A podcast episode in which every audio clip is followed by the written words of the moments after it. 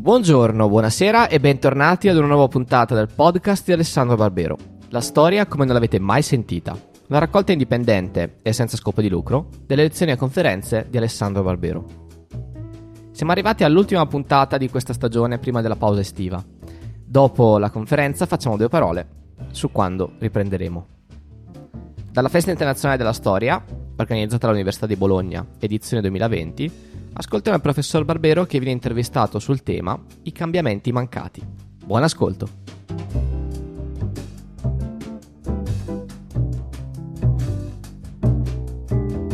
Buongiorno eh, Alessandro Barbero. Buongiorno. Buongiorno. Buongiorno. Siamo davvero onorati perché eh, diciamo il consenso generale che si ha su quello che tu stai facendo, sulla tua eh, capacità di diffondere la storia rigorosamente ma in maniera piacevole sta avendo delle, delle, no, delle circostanze anche in qualche modo pressanti per te, perché immagino che tu abbia tantissimi impegni.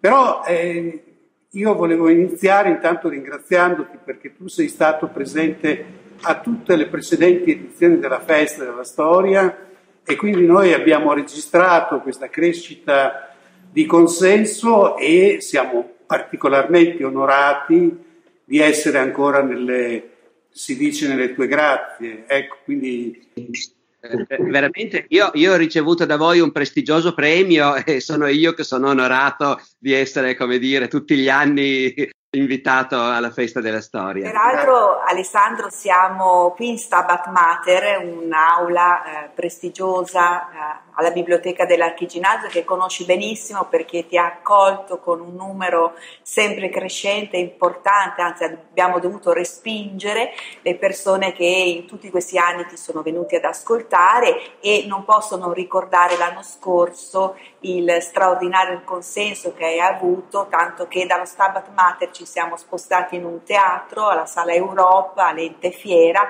con non è oltre, neanche quello. Esatto, con oltre 1200 persone ad ascoltarti.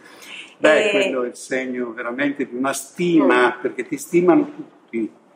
E questo fa molto piacere a noi in particolare, perché sulla diffusione corretta della storia abbiamo giocato tutte le nostre carte. Di fatto la festa internazionale della storia è questo, il premio Jacques Le Goff è questo e Jacques Le Goff voleva che fosse così, cioè rendere la storia accessibile perché è faro dell'umanità. Ti ricordi bene quella intervista che per noi è una specie di Corano, eh, testo di riferimento, eccetera. La festa della storia quest'anno, Alessandro, ha il titolo molto generalista, La storia siamo noi, cambiamo il mondo, ma il mondo cambia noi. E il tema della, dell'intervista riguarda le rivolte e le rivoluzioni. Una precisazione terminologica, Alessandro.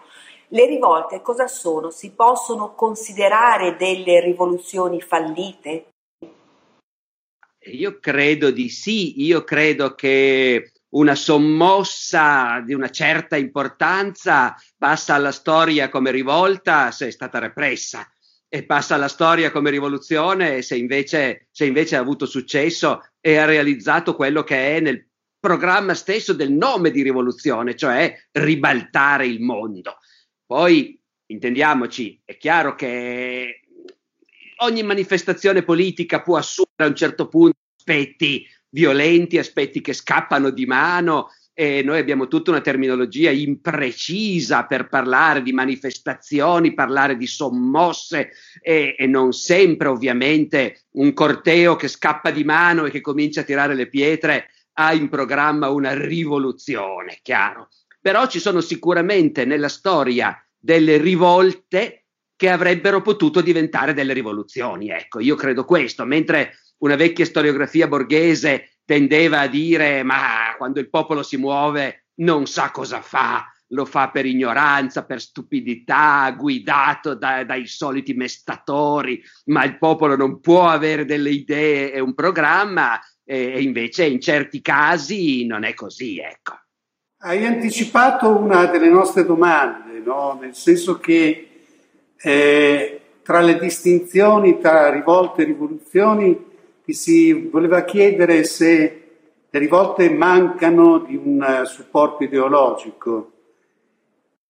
Eh, possiamo restarci su questo tema perché effettivamente è, è amplissimo e io, io direi che appunto in parte è ideologico il modo con cui noi storici guardiamo o in passato abbiamo guardato no, a queste manifestazioni. Io ho detto solo metà del quadro, cioè come una storiografia borghese tendeva a dare per scontato che appunto i poveracci un programma e un'ideologia non potevano averli.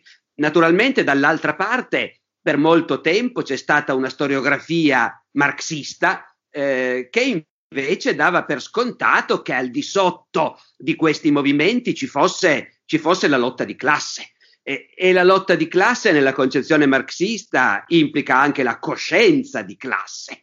Poi ovviamente anche lì ci sono mille sfumature, la coscienza di classe può essere alimentata da un'avanguardia, come nella visione leninista, e, e senza il partito che organizza magari le masse da sole non riuscirebbero a prendere coscienza, altri marxisti avevano una visione invece, come dire, meno verticistica delle cose, ma certamente la storiografia marxista ha invece sempre sostenuto che le grandi rivolte della storia, anche proprio in quanto rivolte non riuscite a diventare rivoluzioni, però potenzialmente avrebbero potuto diventarlo, perché a scatenarle era appunto la lotta di classe e la coscienza di classe. Oggi, come dire, la storiografia marxista militante non c'è più.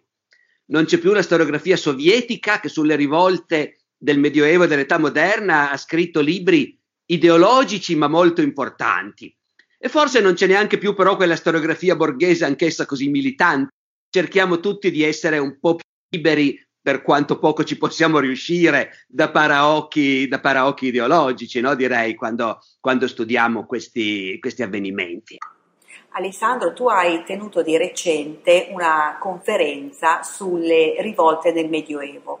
Provando ad allargare l'obiettivo, quali sono le rivolte che eh, secondo te hanno inciso di più nella storia? Eh, allora io direi che dobbiamo distinguere due modi di incidere nella storia, nel senso che quando la gente si muove e se si muove con un obiettivo e con dei capi che sanno cosa stanno facendo, e beh, allora, allora loro vorrebbero incidere nel senso di cambiarlo il mondo, ecco. Eh, e, e, e riuscirci succede ogni tanto, quando tutte le condizioni sono già a tuo favore.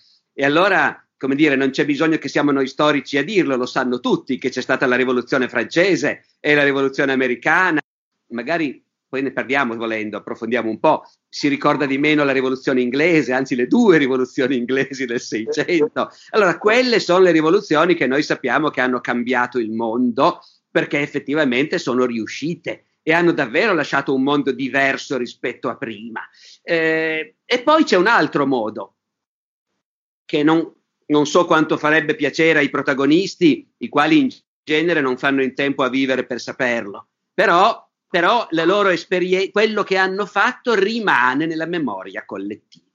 Tanto Spartaco quanto Fra Dolcino hanno fatto una brutta fine, eh, i loro obiettivi sono stati completamente non realizzati, il mondo ha continuato ad andare nella direzione in cui andava prima e contro cui loro hanno vanamente combattuto. Spartaco, come dire, non è riuscito in nessun modo a mettere fine alla situazione alla schiavitù che per altri secoli ha continuato a essere strutturale nella vita, nell'economia del mondo romano. Eh, Fra Dolcino non è riuscito a combattere quelle deviazioni della Chiesa del suo tempo, poi va a sapere esattamente cosa voleva fare Fra Dolcino, perché poi un'altra caratteristica è che quando queste rivolte vengono davvero schiacciate, poi è difficile che ci rimanga la testimonianza, la parola di quelli che le hanno guidate. Ecco ci rimane semmai la caricatura fatta dai loro nemici. Ecco, però, ripeto, magra soddisfazione per Spartaco e per Fradolcino e Margherita, però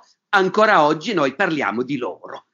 E in qualche caso parliamo di loro dandogli, come dire, un'importanza simbolica. Nel caso di Spartaco ci sono stati momenti in cui effettivamente quelle vicende di duemila anni fa hanno mantenuto una loro valenza simbolica e politica anche nel mondo di oggi.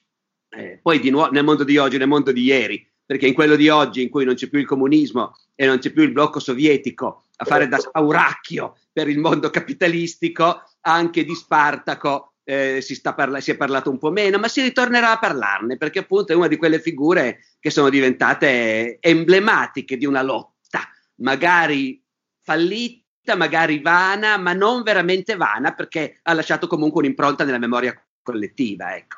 Certo. Senti, io eh, ascoltando una bellissima, sono tutte belle le tue conferenze elettrizzanti, veramente sulla peste ho sentito che hai citato, a proposito della peste del 1348, poi alcune rivolte, e questo ribaltarsi delle proporzioni per la mancanza di manodopera e quindi poi il tumulto dei ciompi. Ecco, una domanda in cui hai già in parte risposto. Perché tumulto e non rivolta quello dei ciompi? Eh, beh, intanto mi scuso per il fatto che ogni tanto anticipo le domande perché appunto noi non ci siamo preparati un copione e quindi eh, io vi rispondo spontaneamente senza sapere cosa verrà dopo, ma del resto il tema è così intrecciato, così pieno di collegamenti che è inevitabile che ritorniamo sugli stessi temi. Quando, proviamo a ritornarci allargando lo sguardo quando capita, no? Ecco. Beh, il caso dei ciompi, forse sul caso dei ciompi bisogna fermarci un pochino perché anche se l'espressione tumulto dei ciompi a scuola magari viene sempre menzionata e quindi in teoria tutti l'hanno sentita menzionare, ma di che cosa si tratta? Eh, ecco, il tumulto dei ciompi è davvero la dimostrazione massima del fatto che anche nel Medioevo, e su quello ha ragione la vecchia storiografia sovietica, era possibile la coscienza di classe. Ecco, eh, non che ci fosse sempre, non che fosse sempre il motore della storia. Chiaro che la storiografia marxista ha esagerato a sistematizzare e a vedere nella lotta di classe l'unico motore delle vicende storiche. Però guai a pensare che invece la coscienza di classe sia un'illusione e che non possa esserci. Eh, io questo l'ho imparato, devo dire, già da studente, me l'ha insegnato uno dei nostri colleghi e dei nostri maestri, Rinaldo Comba, eh, e appunto mi ricordo proprio una volta che lui mi ha detto no, no, lì lì c'è la lotta di classe, non c'è niente da dire. Io allora l'ho accettato per fiducia in questo maestro molto amato, ma poi andando a studiare da vicino le fonti sulla rivolta dei ciompi, in effetti non ci sono dubbi. Bisogna dire che la rivolta dei ciompi avviene nel luogo più sofisticato, nella società più articolata e complessa oltre che nel luogo più ricco e più colto del mondo, del nostro mondo occidentale di allora, ecco, a Firenze. La Firenze di quell'epoca è un luogo dove per non assumere una differenza di classe devi essere proprio cieco, perché il sistema è strutturato in modo da alimentare l'idea che la tua collocazione nella società, la tua appartenenza di classe decide il tuo destino. Quello è un comune dove all'epoca della rivolta dei Ciompi che è del 1378, già da un secolo e più eh, è stata chiara, per esempio, la volontà della gente che lavora di distinguersi dai nobili signori che non lavorano. Ecco, eh, lì da più di un secolo lì c'era un governo di popolo che dichiarava noi siamo il governo di quelli che lavorano. Ecco. Eh, e poi però già da molto tempo si era capito che dire io sono uno che lavora non basta definire esattamente chi sei, perché io sono uno che lavora, lo dice sia l'industriale della lana, sia il calzolaio all'angolo. E, e allora, dopo un po', se tu sei un membro del popolo e, e ti dici noi, noi comandiamo, noi il popolo, come diranno poi gli americani, no? we the people, noi il popolo governiamo Firenze, poi però se tu sei il ciabattino cominci anche a dirti, ma siamo davvero noi quelli che governano? Eh, e, e dopodiché anche il ciabattino in qualche misura partecipa davvero al governo perché fa parte di una corporazione e le corporazioni governano Firenze, esprimono direttamente i priori, i magistrati che governano la città. E però Firenze è anche piena di gente che non fa parte delle corporazioni, eh, è piena di operai, è piena di lavoranti, di sottoposti dell'arte della lana. Questi non fanno parte delle corporazioni perché sono i padroni che fanno parte delle corporazioni, I padroni, i padroncini, anche i piccoli, ma purché la bottega sia loro. I lavoranti no. E allora se tu sei lavorante sei popolo. E nel senso comune sì, ma nel senso politico no, perché il popolo è un partito che prevede che tu paghi le tasse e possieda una bottega per farne parte. Ecco. Quindi, quindi in sostanza era impossibile vivere a Firenze senza chiedersi a che classe sociale appartengo io eh, e quali sono i miei compagni con chi condivido degli interessi politici. E la rivolta dei ciompi dimostra la coscienza di classe dei poveri, degli artigiani, eh, dei, degli operai, i quali appunto vogliono allargare la partecipazione al governo nel momento in cui la richiesta dei sottoposti e degli operai è vogliamo essere anche noi una corporazione anzi più di una, alla fine della rivolta mettono in piedi tre nuove arti, tre nuove corporazioni che riuniscono tutti quelli che lavorano ma prima non erano rappresentati. Ed essendo parte di un'arte, automaticamente nomini, partecipi alla nomina di qualcuno dei magistrati, dei priori. Quindi lì c'è un programma politico realizzato, fra l'altro, perché la rivolta poi viene, come dire, svuotata e alla fine, nel giro di pochi anni, queste conquiste vengono poi, il governo se le rimangia, ma all'inizio, all'inizio vengono realizzate queste richieste. Quindi lì c'è indubbiamente la parte più povera e ignorante della popolazione che dimostra di avere chiarissimi quali sono i suoi interessi di gruppo, di classe e di tradurli in un programma politico. Ecco. E proprio a questo proposito, rispetto alla fotografia che tu ci hai dato della rivolta dei Ciompi, può essere paragonata a qualche rivolta contemporanea? Ma eh, in quei termini forse no, cioè io credo che il bello di, del nostro lavoro è che noi studiamo situazioni che in realtà poi sono tutte diverse profondamente diverse anche quando ci sono delle caratteristiche comuni che le uniscono, no? eh, perché se uno pensa all'oggi, oggi, come dire, sì, il paragone più alla lontana, secondo me, può essere fatto con, quelle, con quei movimenti che chiedono l'allargamento della partecipazione politica, l'allargamento della democrazia oppure la, l'avvento della democrazia. Ecco. Eh, in questo senso può essere fatto un paragone con le primavere arabe, per esempio, direi, oppure, oppure con i movimenti di protesta oggi dalla Bielorussia al Kirghizistan, nelle repubbliche ex sovietiche. Il parallelo c'è molto alla lontana, nel senso che chi scende in piazza ed è disposto alla violenza è disposto però anche a rischiare la galera o peggio, scende in piazza perché sente di essere escluso dal sistema politico e non vuole essere escluso. Vuole che il sistema politico non necessariamente ca- non cambi, ma si allarghi. Vuole che la gente possa contare di più. In questo senso io credo che la motivazione che spingeva in piazza un operaio di Firenze eh, nel 1378 sia molto simile a quella che poteva spingere in piazza un ragazzo tunisino qualche anno fa, oggi un ragazzo, o non solo un ragazzo, ma anche un camionista o un minatore bielorusso. Ecco. Poi però una volta che, in questo senso, direi che c'è questa affinità che, le, che distingue questi movimenti da quelle rivoluzioni che invece non vogliono allargare il sistema politico, ma ribaltarlo proprio.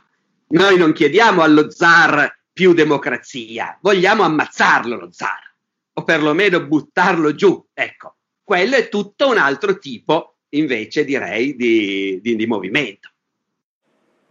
Senti, tra il 1289, con eh, la, il tumulto dei follatori a Bologna, e il 1381, quasi un secolo esatto, con eh, la marcia dei contadini su Londra, l'Europa sembra incendiarsi di tantissime insurrezioni. Eh, non c'è una corrispondenza esatta a tutto il secolo del Trecento, fra l'altro, lo sai, è, è un escamotage che andrebbe evitato dare colorazione ai secoli, perché eh, i secoli e il tempo procedevano e i cambiamenti indipendentemente dal nostro modo di contare il tempo. Però è, è singolare notare come questi cento anni, che non, appunto non corrispondono esattamente al 300, ma quasi, vedano l'Europa puntellata di rivolte. Secondo te c'è qualche causa comune? Guarda, questo è un grossissimo interrogativo. Beh, a margine hai molto ragione sul discorso dei secoli, eh, i quali come anche le etichette tipo l'antichità, il medioevo, l'età moderna, sono un'eredità ingombrante da cui non riusciamo a liberarci. Eh, I secoli dovremmo riuscire a farne a meno, ma è difficile, tanto più per noi italiani, che siamo gli unici che hanno un nome proprio per i secoli, gli altri li numerano. Eh, e noi invece li chiamiamo per nome come degli amici. E il 300 o il 500 sono espressioni che per noi evocano un mondo di più di quanto non succeda a chi dice lo 16e siècle. Ancora di più quando si attribuiscono delle definizioni che dovrebbero proprio connotare un secolo. Ad esempio per noi il 200 è il secolo d'oro e non è così perché già alla metà cominciano a manifestarsi gravi crisi per Bologna e il 300 è il secolo nero e non è così perché l'ultimo quarto del 300 vede una rinascita splendida. Quindi effettivamente queste, questi adattamenti al, al computo del tempo sono deleteri. Eh, assolutamente sì, e però, come dire, ci orientano anche contro la nostra consapevolezza. Il 300, al di là di Bologna, ma in termini molto generali, è, è, la crisi del 300, diciamo così. Io stesso faccio una lezione ogni anno nel corso di storia medievale che si intitola La crisi del 300. Poi comincio parlando di virgolette, naturalmente, ecco, intorno a questo termine crisi. Ecco, questo ci riporta direttamente alla domanda perché queste rivolte eh, tradizionalmente sono state messe nel bilancio della crisi del 300. Eh, io in un primo momento credo che lo si facesse in modo diciamo un po' ingenuo, semplicemente appunto pensando che le rivolte stesse nascessero dalla fame, dalla paura e quindi comunque fossero un effetto diretto della crisi del 300, della crisi tangibile del 300. È vero che il 300 conosce un incalzare di maltempo e di cattivi raccolti e di carestie più frequenti che non in passato, eh, ed è vero che poi ovviamente conosce la tragedia sanitaria, conosce le epidemie di peste. Ecco, un po' ingenuamente penso che in passato non ho fatto studi precisi eh, su come gli storici del passato inserivano le rivolte nella crisi del 300, ma mi viene da pensare che uno tendesse banalmente a dire, beh certo, in quella situazione drammatica la gente non ne poteva più ed esplodeva. Questa spiegazione oggi non è più possibile, perché è stato accertato con assoluta chiarezza che le maggiori rivolte, almeno quelle trecentesche che io conosco un pochino di più, la Jacquerie francese, e appunto la grande rivolta delle campagne inglesi dell'81 che citavi tu e, e, e i ciompi a Firenze. Ecco, queste rivolte non sono coincidenti con anni di fame, con anni di carestia, anzi si è arrivati addirittura proprio a dirci probabilmente gli anni di carestia sono quelli meno adatti per una rivolta su vasta scala. Ci può essere l'assalto al forno delle grucce nel momento della carestia, ma è il massimo perché la gente è troppo schiacciata dalla preoccupazione immediata per poter parteci- pensare un movimento invece di più vasta scala. Quindi queste rivolte non sono parte della crisi del 300 in quanto prodotto immediato della fame, delle condizioni di vita peggiorate, non è questo. Però io credo che tutti noi, bene o male, troviamo ancora comodo metterle a carico della crisi del 300 nel momento in cui parliamo di crisi non più solo in senso demografico, economico, ma abbiamo l'impressione di intravedere un'intera epoca che sta mettendo in discussione i suoi valori, che sta mettendo in discussione i suoi sistemi politici, che sta conoscendo cambiamenti traumatici. Dopotutto è l'epoca in cui si affermano in tante città i signori, in tante città si afferma l'uomo forte, mettendo fine alla dialettica politica comunale, eh, ed è l'epoca del papato avignonese e del grande scisma, che hanno un impatto, come dire, emotivo sulla sicurezza collettiva psicologica che, che secondo me noi facciamo fatica a misurare, ecco, perché immaginare un mondo totalmente cattolico, dove il Papa rappresenta per consenso comune la massima autorità morale e spirituale. Immaginare il degrado della fiducia in questa autorità spirituale nel momento in cui questa abbandona Roma e poi promette sempre di tornare e non ci torna mai. Eh, io quando racconto questo ai miei studenti gli dico ma provate a immaginare se oggi voi foste tutti cattolici e tutti abituati a pensare al Papa come alla vostra guida spirituale, l'uomo che ascoltate ogni volta che potete, eh, e abituati a pensarlo legato a Roma, alla città dove è sepolto San Pietro. E il Papa un bel giorno se ne andasse, siccome deve discutere col presidente Trump, decidesse di trasferirsi a Baltimora eh, e se ne andasse a Baltimora con tutto il Vaticano eh, e poi rimanesse lì in America a, a far politica con i presidenti degli Stati Uniti invece di pensare a gestire la, la vita religiosa no, dei, dei, credenti. Eh, eh, immaginate lo shock. E ancora più naturalmente quando il Papa torna a Roma, muore, ne fanno un altro che promette di restare a Roma, tanto che prende il nome di Urbano, Sesto, l'Urbe, è tutto un programma. E, e poi però i cardinali che l'hanno eletto decidono che si sono sbagliati e ne eleggono un altro che torna ad Avignone e ci sono due papi che si scomunicano l'uno con l'altro. Allora, è chiaro che il panorama del Trecento è un panorama di insicurezza da tanti punti di vista. E allora a questo bilancio è chiaro, è chiaro che siamo tentati di aggiungere anche le rivolte. Questo però tradisce il fatto che siamo ancora figli di quella storiografia borghese che le rivolte comunque le guardava come cose sgradevoli che sarebbe stato meglio se non ci fossero state, ecco, perché invece la storiografia sovietica le guardava come grandi momenti di libertà eh, ecco, e di progresso. Eh, e invece noi attribuendo, ascrivendole al bilancio della crisi del Trecento in qualche modo eh, no, assentiamo questa idea che le rivolte sono comunque sempre cose traumatiche. E per carità lo sono, lo sono per, per, le classi dirigenti che vengono aggredite e per quelli che ci lasciano la pelle trucidati dai rivoltosi e poi lo sono anche per i rivoltosi stessi nel momento in cui vengono repressi e tocca a loro essere ammazzati per la strada oppure, oppure impiccati. Quindi in questo senso queste rivolte si possono anche spiegare col fatto che comunque rientrano bene in un panorama di generale difficoltà di generale crisi dei valori e di messa, rimessa in discussione, diciamo, delle cose e dei valori consolidati. Però, però, detto tutto questo, scusatemi, ma non ci siamo ancora, però, perché non basta dire, e eh beh, c'è insicurezza, ci sono spesso carestie, non quest'anno però, quest'anno il racconto è andato benissimo, eh, e, e, e ci sono due papi e quindi gli operai di Firenze decidono che vogliono andare al governo. Ecco, non funziona detto così.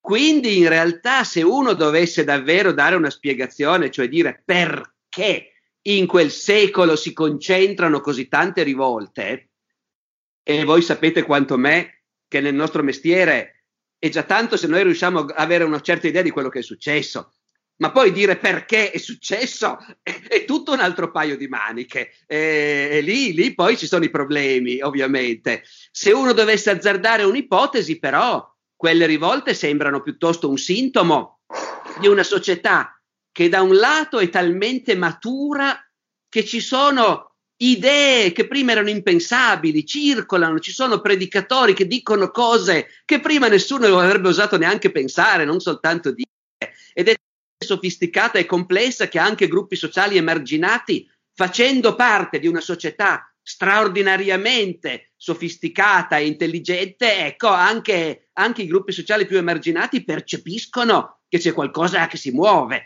Eh, a quel punto il vero interrogativo non è come mai ci sono tante rivolte nel 300, ma come mai ce ne sono così poche in seguito.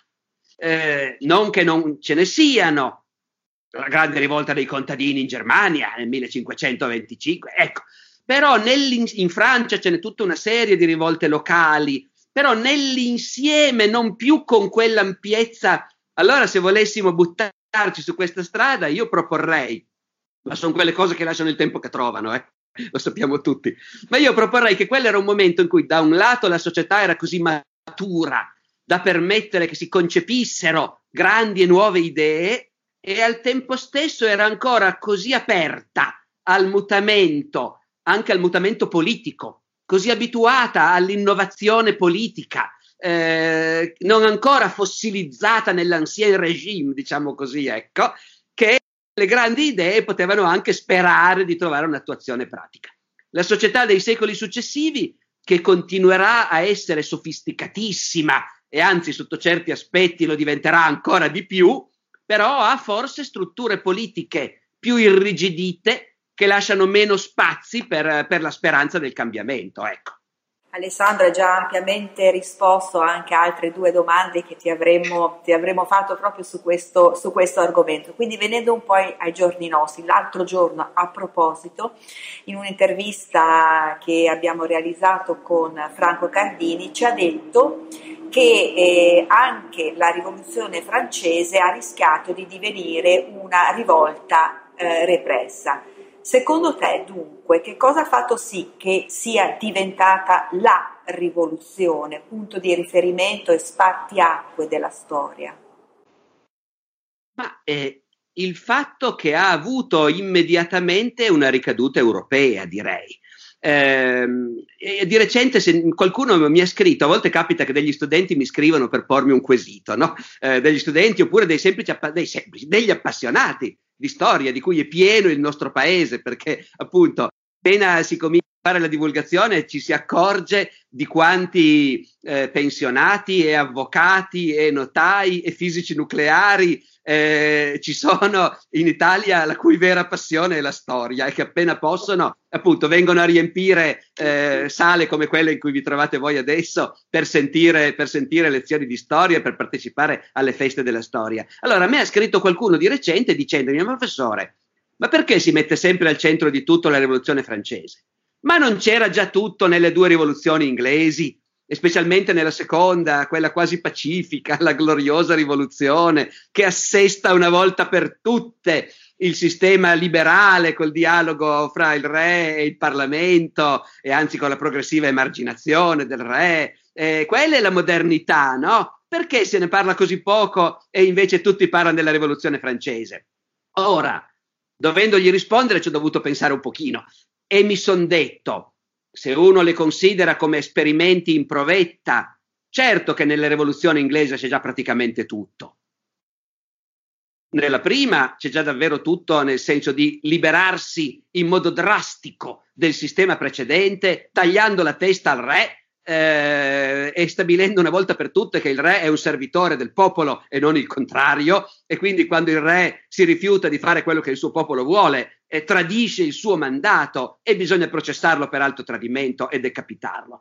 E, e nella seconda rivoluzione inglese c'è già appunto la nascita del parlamentarismo come lo conosciamo noi oggi, in un certo senso, fra mille virgolette, perché poi sappiamo tutti quanto fosse corrotto il sistema inglese, quanto fosse in realtà in mano esclusivamente alle classi dirigenti, eh, però di fatto le forme sono già simili a quelle in uso ancora oggi, tutto sommato.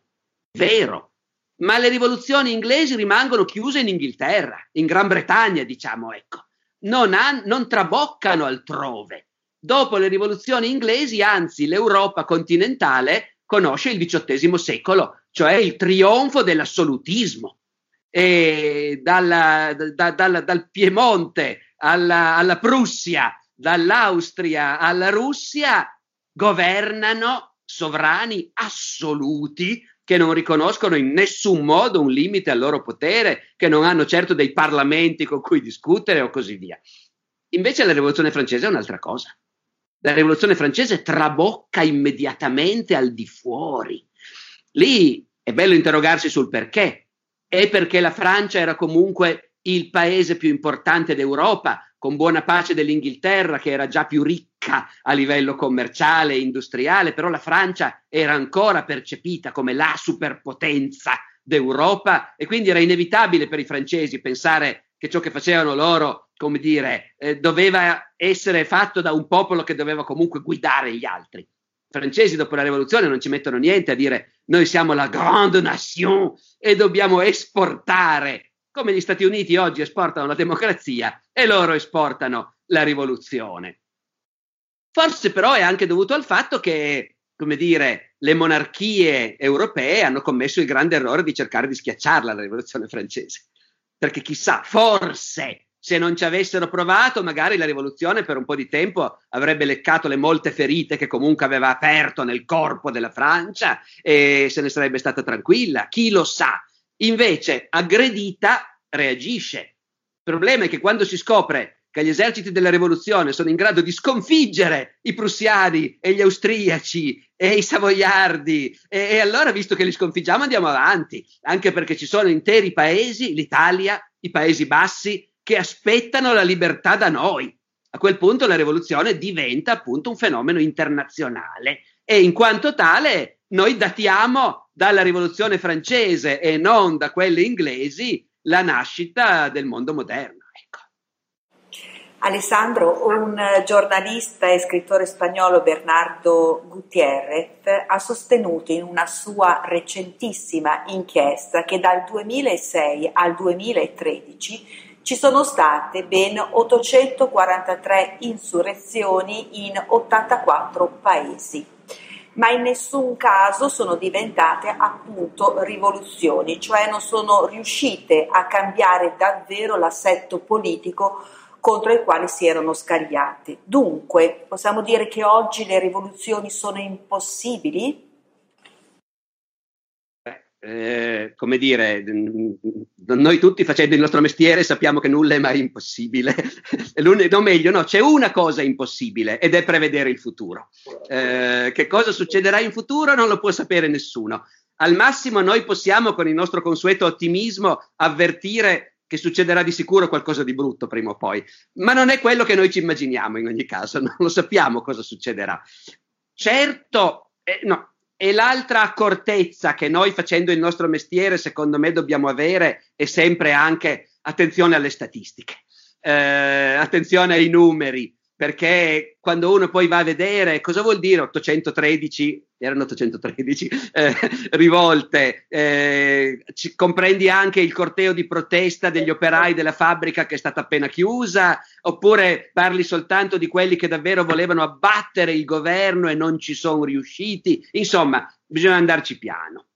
A me sembra che per esempio le primavere arabe si siano scontrate col fatto che le loro società sono troppo diseguali e troppo poco abituate alla democrazia e quindi anche quando cambi le cose poi scopri che quello che è subentrato non è tanto diverso da quello che avevi prima.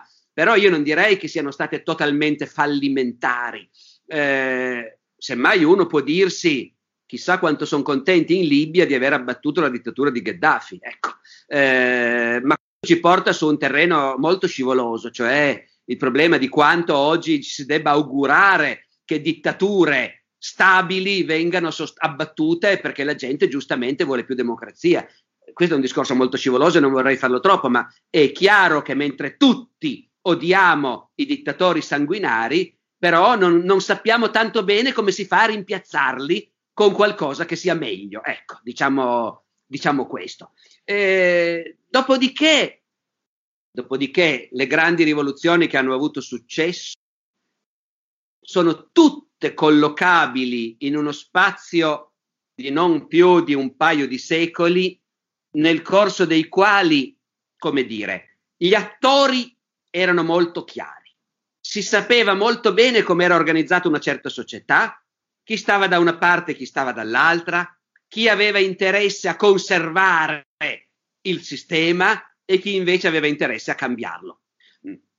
Molto bene nella misura in cui noi esseri umani possiamo orientarci nel nostro presente, facciamo sempre fatica, il presente è vago, mutevole, fluido, però, però sia la rivoluzione francese sia la rivoluzione d'ottobre eh, e anche quella americana e anche quella inglese con più fatica, ma anche quella inglese avvengono in società dove una persona può dire molto chiaramente chi sono io, come mi colloco in questa società, è il discorso che facevo all'inizio. Chi sono quelli con cui ho degli interessi comuni?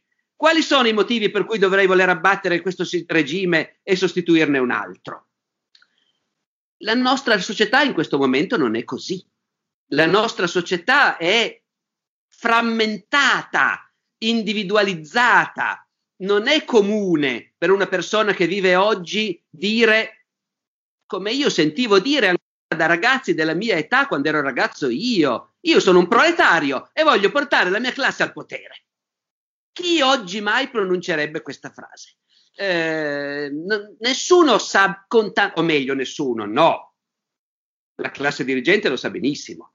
Eh, I grandi imprenditori, chi gestisce la finanza, chi gestisce le multinazionali e i politici abituati a dialogare con loro eh, e i giornalisti abituati a trasmettere la loro visione del mondo, sanno benissimo chi sono e quali sono i loro interessi eh, e sono un gruppo molto pronto a compattarsi al di là delle divisioni in partiti correnti, eh, cordate, rivali, no? Però io ho l'impressione che la maggior parte della società non sia più abituata a pensarsi organizzata in classi, in ceti, con interessi precisi e con partiti che si propongono di difendere gli interessi di quel gruppo sociale e parlano a quel gruppo sociale. Non mi sembra che sia così. Eh, e quindi le manifestazioni di oggi, i grandi movimenti di oggi, sono sempre per buttare giù qualcosa che non ci piace.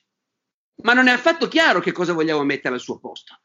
Eh, quello che offre il menù, bene o male, è vogliamo fare anche noi la democrazia come c'è in Europa occidentale o negli Stati Uniti, eh, senza chiedersi quanto la società afghana o perfino quella bielorussa, eh, che pure è una società europea, siano in grado di passare rapidamente a una, a una democrazia pienamente funzionante. Manca un po', insomma, l'idea di, al di là del fatto che il regime che, in cui viviamo non ci piace, però che cosa esattamente vorremmo? E che interesse ho io personalmente in questo cambiamento, in che direzione vorrei spingerlo? E chi sono i miei compagni in questo, al di là del fatto che bello, siamo tutti in piazza insieme, siamo tanti, però questo dura poco, dura solo per il tempo in cui è davvero in piazza. Poi torni a casa e bene o male sei di nuovo solo davanti al tuo computer. Eh, e questa mi sembra una differenza grossa, ecco, rispetto all'epoca in cui le grandi rivoluzioni riuscivano. Certo. Noi avremmo concluso le domande, ma te ne volevo fare una che mi, ha, che mi è sorta ascoltando questa tua risposta così articolata. Il sistema della comunicazione, la rete, quanto funziona da, come dire, pacere generale che tiene sotto controllo in realtà che tutti in realtà rientrino in un sistema collettivo accettato. Cioè quanto la rete, a partire da, dal fenomeno Echelon che, che fu inquietante no? per tanti aspetti, cioè quanto siamo veramente liberi di avere idee nostre e di esprimerle anche in rivolta. Ma guarda, io credo No, non, ho, non, ho, una risposta precisa, eh, perché la rete è un fenomeno talmente complesso eh, che è molto difficile aver, dare delle generalizzazioni. Eh, io sono rimasto molto colpito, devo dire, dal libro che un po' di tempo fa ha scritto Alessandro Baricco eh, sulla rete, in cui in sostanza lui dice una cosa con cui mi sono trovato molto d'accordo, e cioè la rete ha raddoppiato il mondo. La rete è come la mappa dell'impero di Borges, no? che riproduce in scala uno a uno il mondo, però in una modalità diversa, tu accedi al mondo in una modalità diversa. E la nostra realtà ormai, dice Baricco, è fatta di due cuori che pompano tutti e due. Uno è il cuore che vive davvero concretamente nel nostro corpo ed è il mondo materiale che abbiamo intorno. E l'altro è la rappresentazione di quel mondo che c'è in rete. Questo pone ovviamente dei problemi filosofici, etici, esistenziali, di dimensioni tali che un povero storico non può minimamente pensare neanche di affrontarli. Prendiamo atto che ci è toccato vivere in questo mondo pieno di novità grandiose e spaventose al tempo stesso. Ora, se questo è vero, io credo che la rete contenga dentro di sé tutto, tutti i pericoli a cui tu accennavi e anche tutti i contravveleni che ci possono essere. Eh, la rete è uno straordinario sistema che permette a chissà chi di controllare, di sapere tutto. eh, di sapere dove io mi trovo in questo momento e quali sono le mie preferenze e qual è l'ultimo film che ho veduto e così via. Ehm, e questo indubbiamente mette nelle mani di qualcuno, chissà chi, un potere enorme. Ed è vero che quando si tratta di orientare i consumi, gli acquisti, i gusti, questo potere lo vediamo già in atto. Insomma, il fatto che ci viene continuamente proposto quello che desideriamo vedere. Allora, questo è indubbiamente inquietante e impressionante. Devo dire che su una scala che oggi ci sembra diversa, ma che in realtà nella realtà di allora non era tanto diversa, ebbene, fino a poco tempo fa erano i giornali che facevano questo per quanto riguarda la politica, le scelte politiche e i giornali, che sono poi la cosa più pericolosa, perché io indubbiamente, come dire, posso non essere contento del fatto che una multinazionale che produce merendine sia in grado di suggerire alla gente che ama quelle merendine, perché non ne compri una adesso? Ecco, questo mi può dar fastidio, però il condizionamento più drammatico per me che sono un uomo del Novecento continua a sembrare quello politico. E allora, e allora, oggi a noi sembra che la rete abbia potenzialità incredibilmente maggiori rispetto ai quotidiani stampati su carta. Vero. Ma finché c'erano solo i quotidiani su carta, quelli erano il mezzo per dominare il mondo. Eh, d'accordo? È esattamente come oggi è chiaro che con un carro armato puoi sbaragliare dei cavalieri coperti di ferro, ma non è che quindi devi dire vabbè, allora nel Medioevo, anche se avevi i cavalieri coperti di ferro, non ci facevi niente, perché non valgono niente davanti a un carro armato. E non è così. Nel Medioevo, che ignorava il carro armato, con i cavalieri coperti di ferro conquistavi il mondo. E, e nel Novecento, con i giornali, dato che la rete non esisteva, con i giornali condizionavi gli atteggiamenti della gente in un modo impressionante e spudorato oggi colpisce ancora di più. Chi ancora oggi, e spesso sono le persone più anziane, affida la sua visione del mondo al quotidiano, crede che il mondo sia quello che è rappresentato da Repubblica o dalla stampa o dal giornale o da Libero, a seconda dei casi. No? Ecco, ci crede davvero. Quindi, quindi alla fine poderosi condizionamenti esistevano già in precedenza e, e, la Stasi in Germania Est era informata su quello che facevano e dicevano i concittadini eh, senza bisogno di disporre dei social ecco, per, per, controllarli. Mm, d'altra parte, la rete offre infinite possibilità di fare più in fretta quello che si faceva anche prima. Noi ne approfittiamo per leggere eh, cinquecentine online anziché dover andare a cercarle nelle biblioteche eh, e ne leggiamo nella stessa giornata molte di più di quelle che riuscivamo a leggere una volta. Eh, è un ragazzo che vuole incontrarsi con gli amici, riesce a comunicare con 20 amici in un attimo anziché dover telefonare a ciascuno come faceva prima. Quindi c'è una grande accelerazione garantita dalla rete e come ben sapeva il vecchio Marx, a un certo punto la quantità diventa, produce un salto di qualità. Eh? Quando fai le cose così in fretta, le fai anche davvero in un modo diverso. Però è pur sempre un raddoppio della realtà vera. Senza la realtà vera la rete non esisterebbe. Ne esalta certi aspetti, eh, ti aiuta a dire le peggio cose che provi dentro e che non diresti in faccia a una persona. Se uno incontrasse la senatrice Liliana Segre, per quanto uno possa essere un fascista, razzista, non oserebbe dirle in faccia quegli insulti che invece la gente si sente libera di scrivere in rete. Quindi, vero, piccola correzione, la rete raffigura la realtà, ma la raffigura ingrandita in certi casi, ecco, potenzia certi aspetti della realtà e li tira fuori. Quindi, quindi, diciamo, non è rassicurante la cosa, però la buona notizia è che appunto la rete può potenziare qualunque aspetto della nostra vita. Dipende poi dalla, dalla, capacità che abbiamo di usarla e dalla volontà che abbiamo di usarla. Ecco.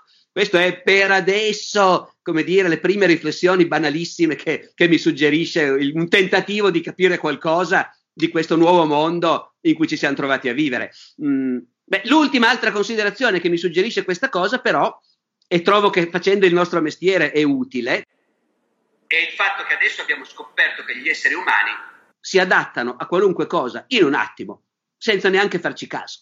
Attraversano cambiamenti di cui gli storici del futuro diranno che epoca incredibile. Eh, no, ecco, e noi che ci viviamo Andiamo a prendere il nostro caffè al mattino allo stesso modo, ci facciamo la nostra vita, abbiamo i nostri problemi, i nostri amori, le nostre sofferenze. Eh, in più abbiamo anche le novità meravigliose della nostra epoca, ma ci siamo abituati ad averle in un attimo e se per caso al mattino il collegamento è un po' più lento ci arrabbiamo perché insomma che è sta roba? Che ci devo mettere 10 secondi di più per, per, collegarmi con le news? Ecco. Quindi questa incredibile capacità dell'essere umano di ingoiare e digerire qualunque cosa io trovo che invece è una cosa tutto sommato abbastanza rassicurante ecco. grazie.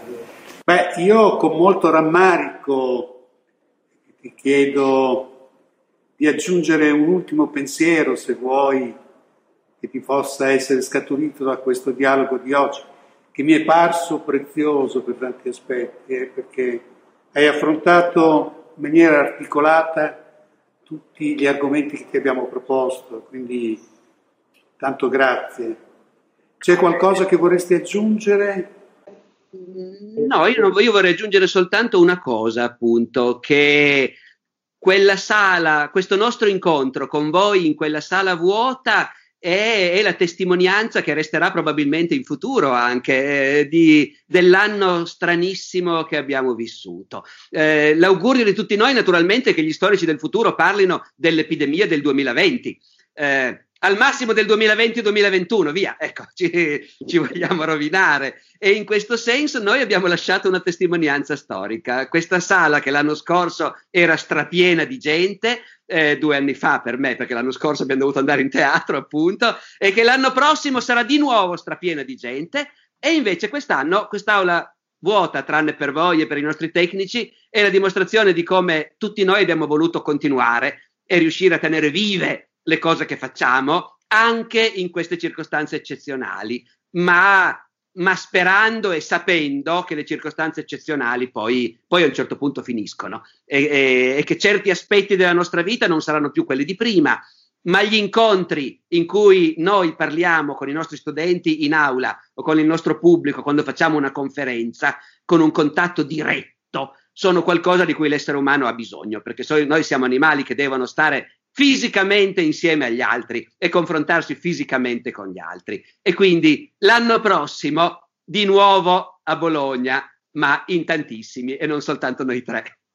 Grazie. Grazie Alessandro, davvero grazie. Grazie perché davvero la, la festa della storia non è una, una formula di piaggeria, ma veramente si onora della tua presenza e non possiamo che esserne molto molto lieti. Grazie ancora. Arrivederci. Arrivederci. Grazie per aver ascoltato anche questa puntata. Nelle note dell'episodio trovate il link al video su YouTube del Festival Internazionale della Storia.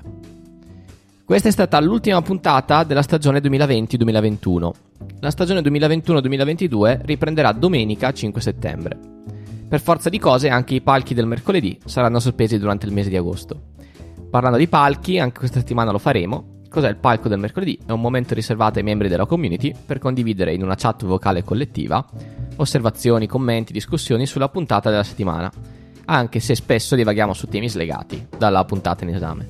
L'appuntamento è mercoledì 28 luglio alle 21 sulla community. Riservato alla community significa che per partecipare dovete essere iscritti alla community Discord. Naturalmente è gratuito, per maggiori informazioni andate su barberopodcast.it slash community, link nelle note dell'episodio. Potete seguire il podcast sui social, su Instagram e Twitter, chiocciola Barbero Podcast, e su Facebook, il podcast di Alessandro Barbero. La musica è, come sempre, la bossa antigua di Kevin MacLeod in Competech.com pubblicata con licenza Creative Commons CC BY 4.0. Ci sentiamo a settembre con una nuova puntata del podcast di Alessandro Barbero. Ciao!